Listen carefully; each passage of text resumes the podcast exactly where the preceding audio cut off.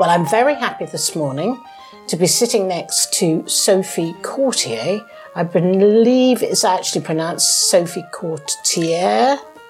Yes. And Sophie, as far as I know, I've had a brief chat with before, and I do know Sophie because we've met several times Yes, over various events.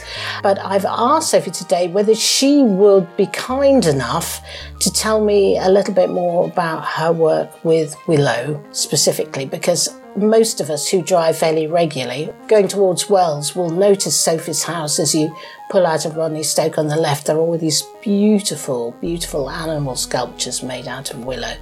So for a while, I've been wanting to to talk to to you about your work. Sophie, welcome to Draycott Diaries. Thank you very much, Tiggy. Thank you for giving us your time.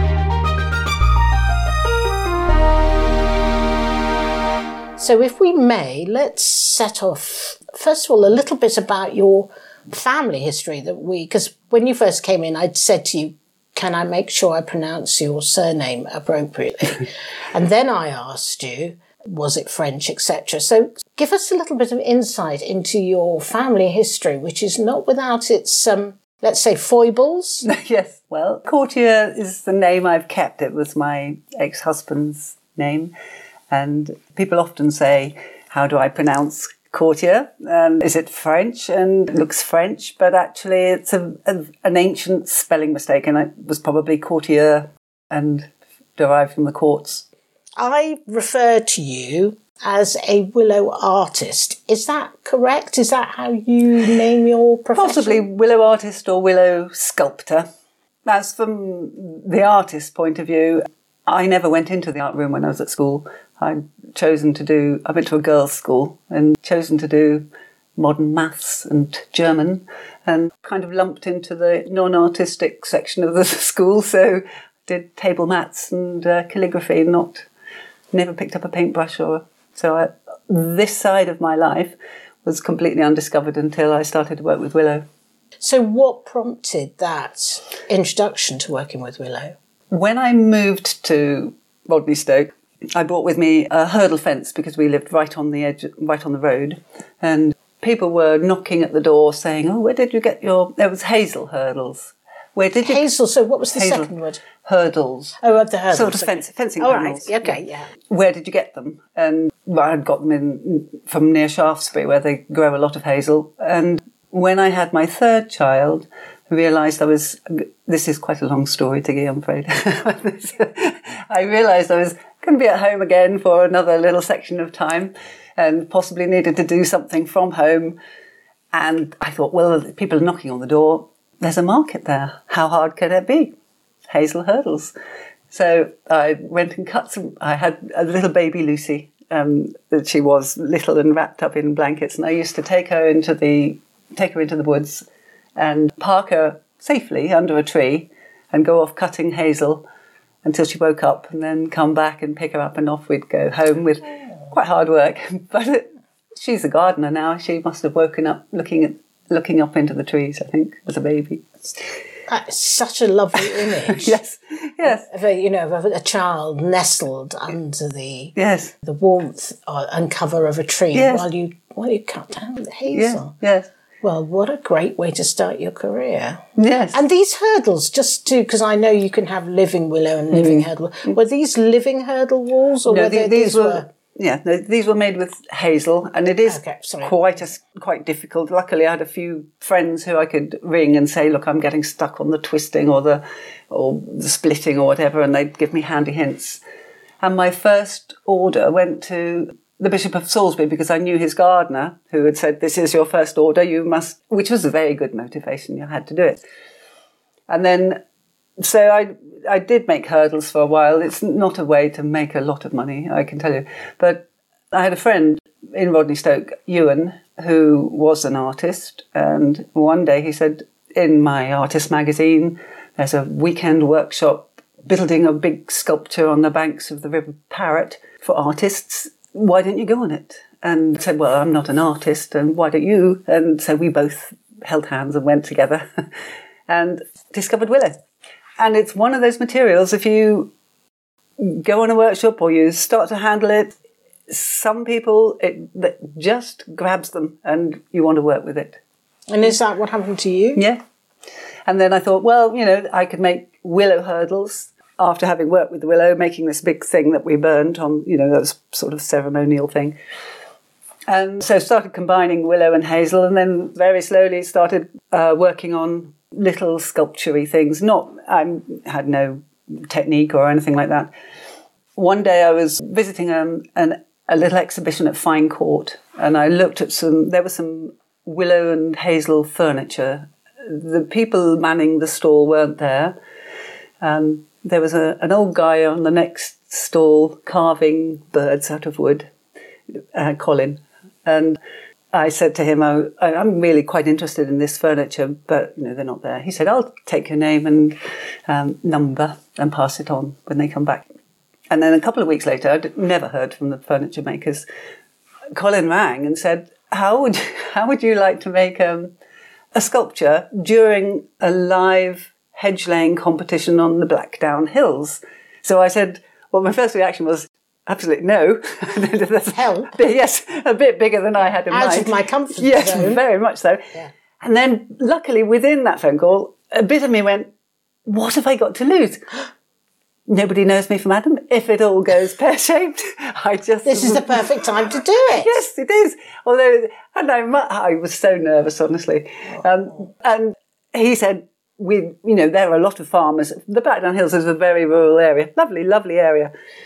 There are a lot of farmers there and hed- old hedge layers and things like that. Would you like to make a bull?" Well, personally, I wasn't in the mood for making a bull. I said, "No, but I will make a horse leaping over a fence."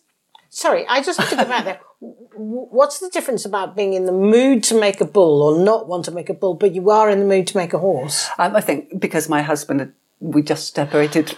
Right. I think Bit that's masculine. I see. So there was a little bit of anti, frankly, anti-male things. Okay, A moment there, yes. fine. So back to the That- horse. Yes. So I thought, well, I know hurdles, so I can make a hurdle, and I know that's a skill I can, I can have, and I really know horses inside out. So that's what I did.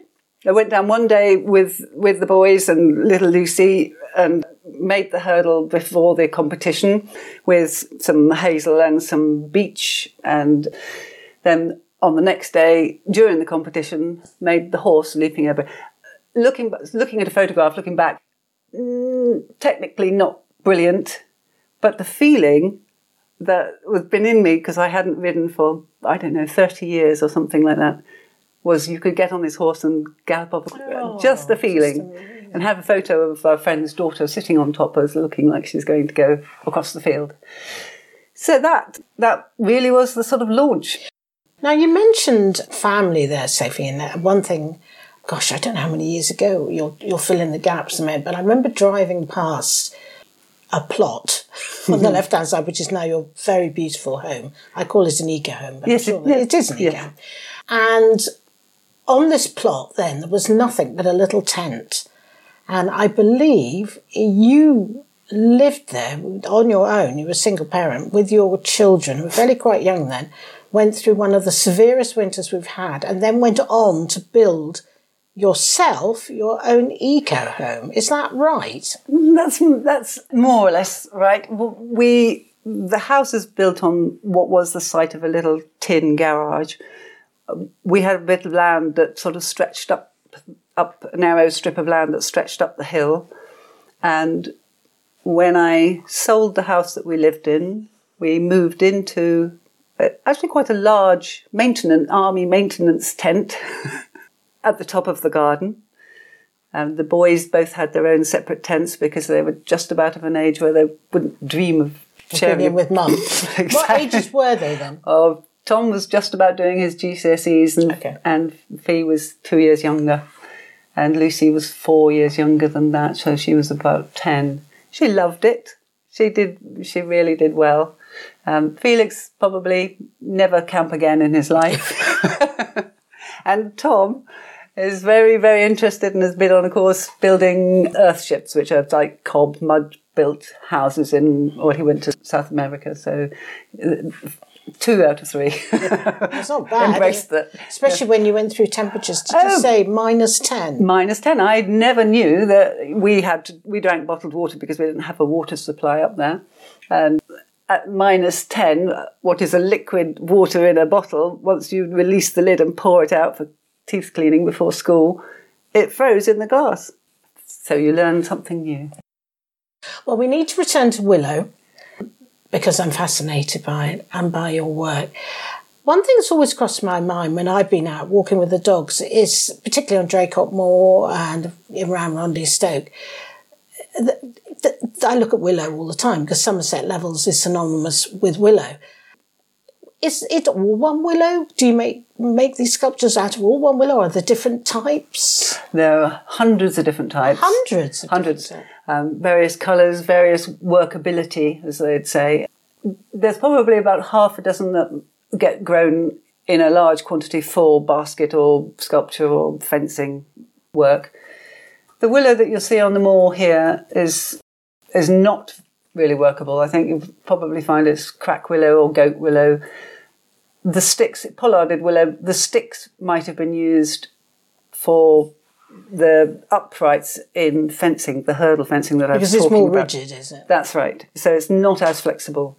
Um, the willow that I'd use for sculpture or the workshops would be, I mean, there's a variety called Salix triandra Black Maul, which is one of the most commonly grown varieties. What an old basket maker would call kind to use. There's quite a few others. There's Dicky Meadows, which is very nice willow to use. There's Flanders Red. There's um, Dark Dicks, Green Dicks, and quite a lot of others that I probably can't remember. These are amazing names. Are they old Somerset names? yeah, they, they are, yeah.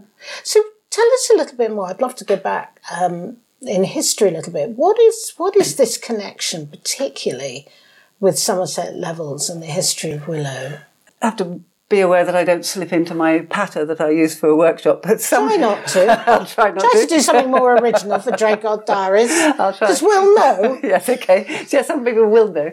Uh, Somerset does actually grow some of the best willow in the world, so it's really an important part of our heritage. And we export it. and I work. I do a lot of work and buy from the Musgrove family, based at Westonzoyland near Bridgwater. We export it all over the world. And probably about six weeks ago, I had a woman called Bonnie came from New York State to see some of the work I've done and she gets all her willow from Westonzoyland, gets sent over to New York State. It goes everywhere. Occasionally, at the end of the season, sort of October, November time, they might run quite low on willow and have to import. And we nearly always know whether it's Somerset willow or not. There's just a little something about the way it grows in the peat, which sits on top of clay, the temperature, uh, marvellous rainfall. Yes, all of those things yeah. that must add up to making it really a very good place to grow willow. So it's now grown commercially Mm. for. eh, I mean, I imagine a lot, a lot more things than just sculpt. uh, that's fascinating. So there's, we're talking about something that is still being done now, Yes. but in generations gone by, well, well before you and I were, Mm. were born, whereas families were were harvesting the willow and going through the process, and indeed the whole family was involved in this. Yeah, there were lots of small willow growers, and sadly, I don't think. I mean, families they don't particularly want to carry on. It's hard work. They, you know, don't want to go on, and the small ones seem to have died out, and it seems to be more four or five quite large willow growers now. Okay. It's the way of the world. And and so we uh, we need to touch, I think, on environmental issues because they're so key at the moment, especially with this ghastly, horrible business we're having with with plastics. Is Willow what is Willow's place in in it now? Because I'm assuming, maybe wrongly, that it might come back more in demand, more in fashion, because it is a sustainable and bio-friendly alternative to, to the stuff that we have now, which is too easy to use. What are your thoughts on that? Yeah, it is. What is a absolutely a renewable resource. It's Yes. what would be called a coppice product. So every year it will be cut to the ground and grow again. So it's a material that is totally sustainable. totally sustainable. A, a withy bed would last probably about 25 to 30 years before you want to replant.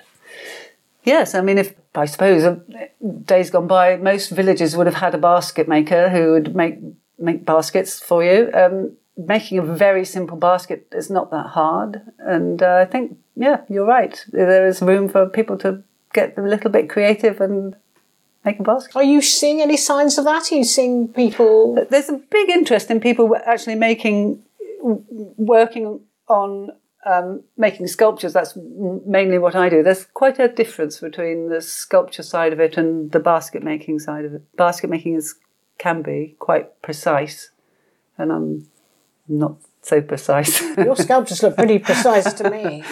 yeah, a little bit probably freer than uh, a basket maker would make it. So you know, there is definitely a big interest.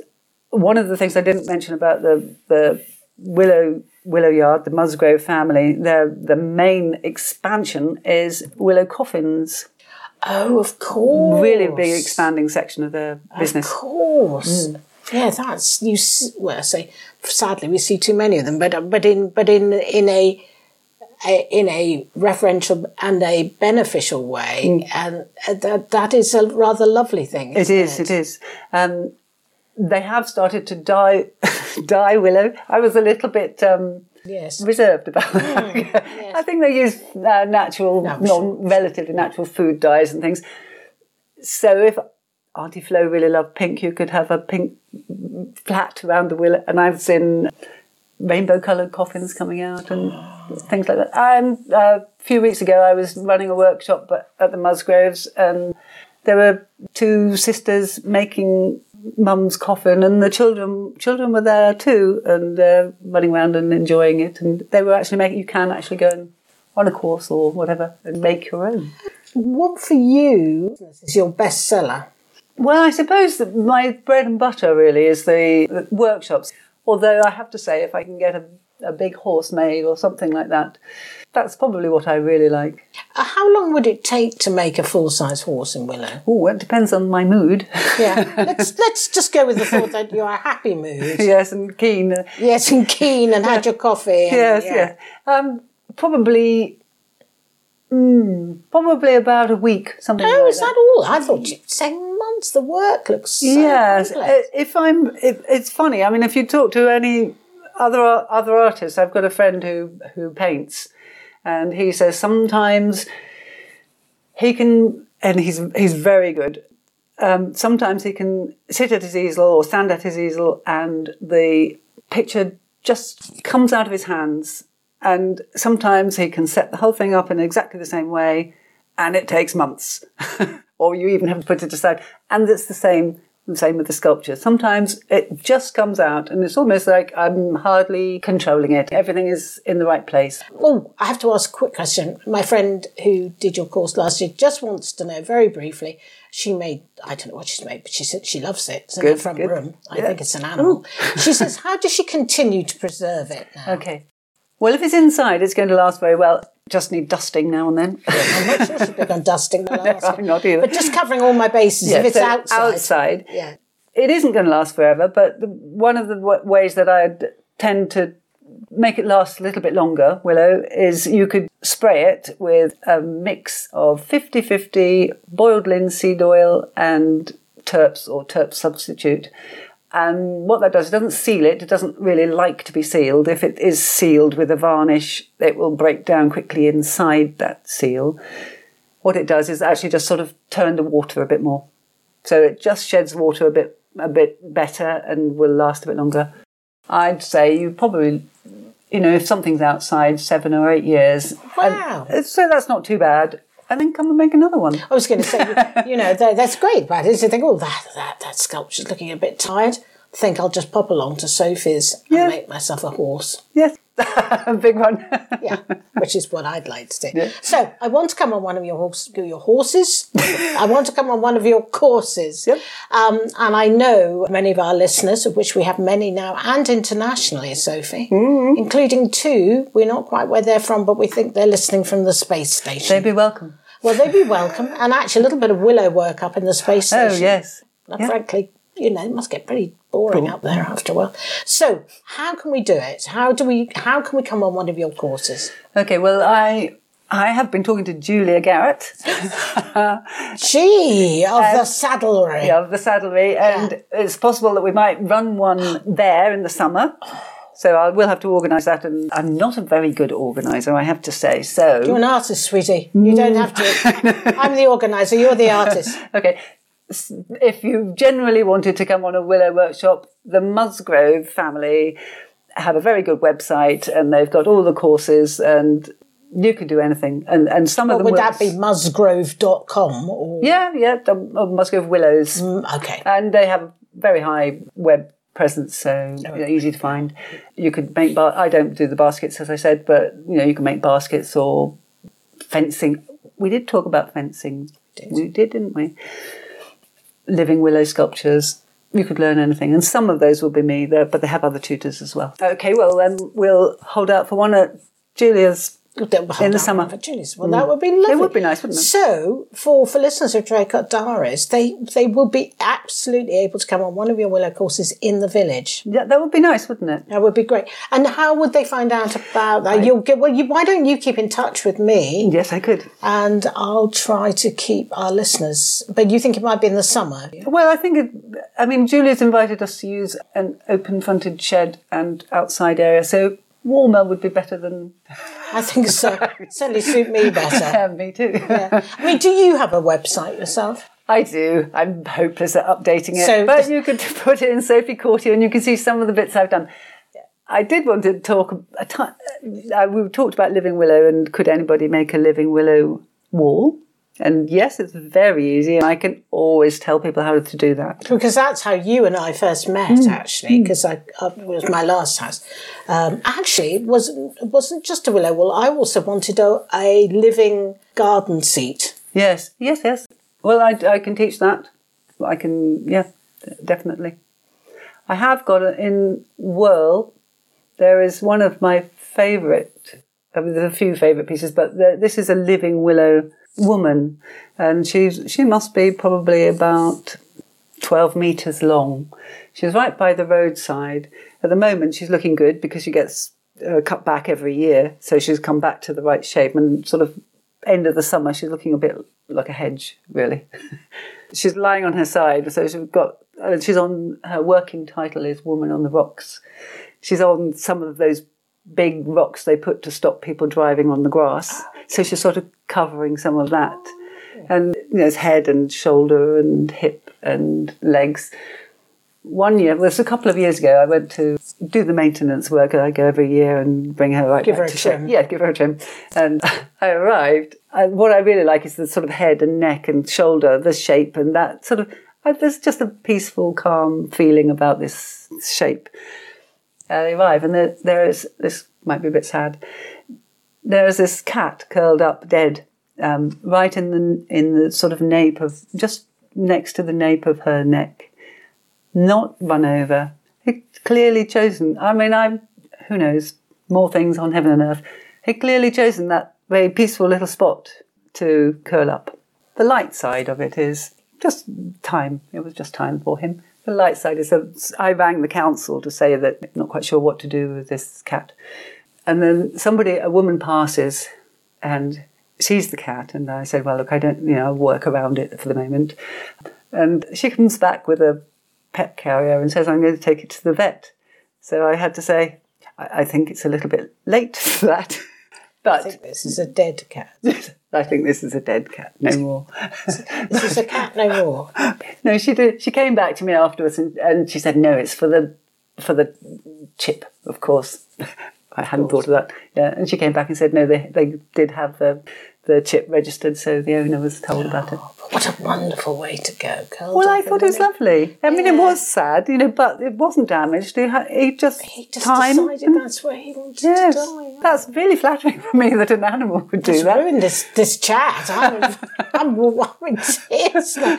But just on the animal front, um, do I mean which which for me must be a, a, a glorious thought?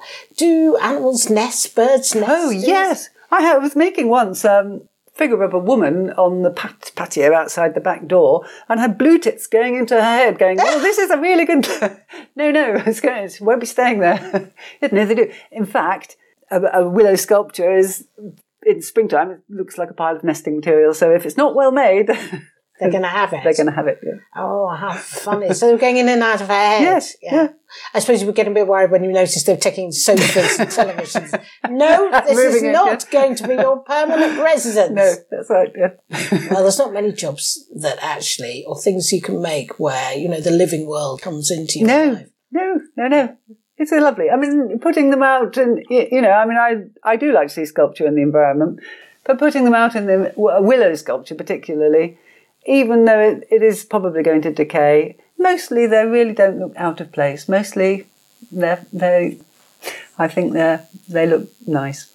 Oh, I think they look more than nice. Thank you. Sophie, thank you so much for talking to us today. You're very welcome. Uh, and joining us as one of um, our now growing amount of contributors on Draycott Diaries. And may we wish you a very successful year. And hopefully, some of us, if not the majority of the village, will join you for your Willow course at Julia Garrett's in the summer. That would be lovely. I'd love to see everybody. Thank you, Tiggy.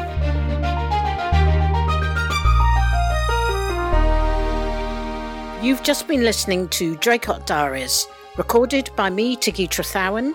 The programme was edited by Jeff Farney, and the music was arranged by Hugh Trethowan. We are now available on all podcast platforms, so please keep listening.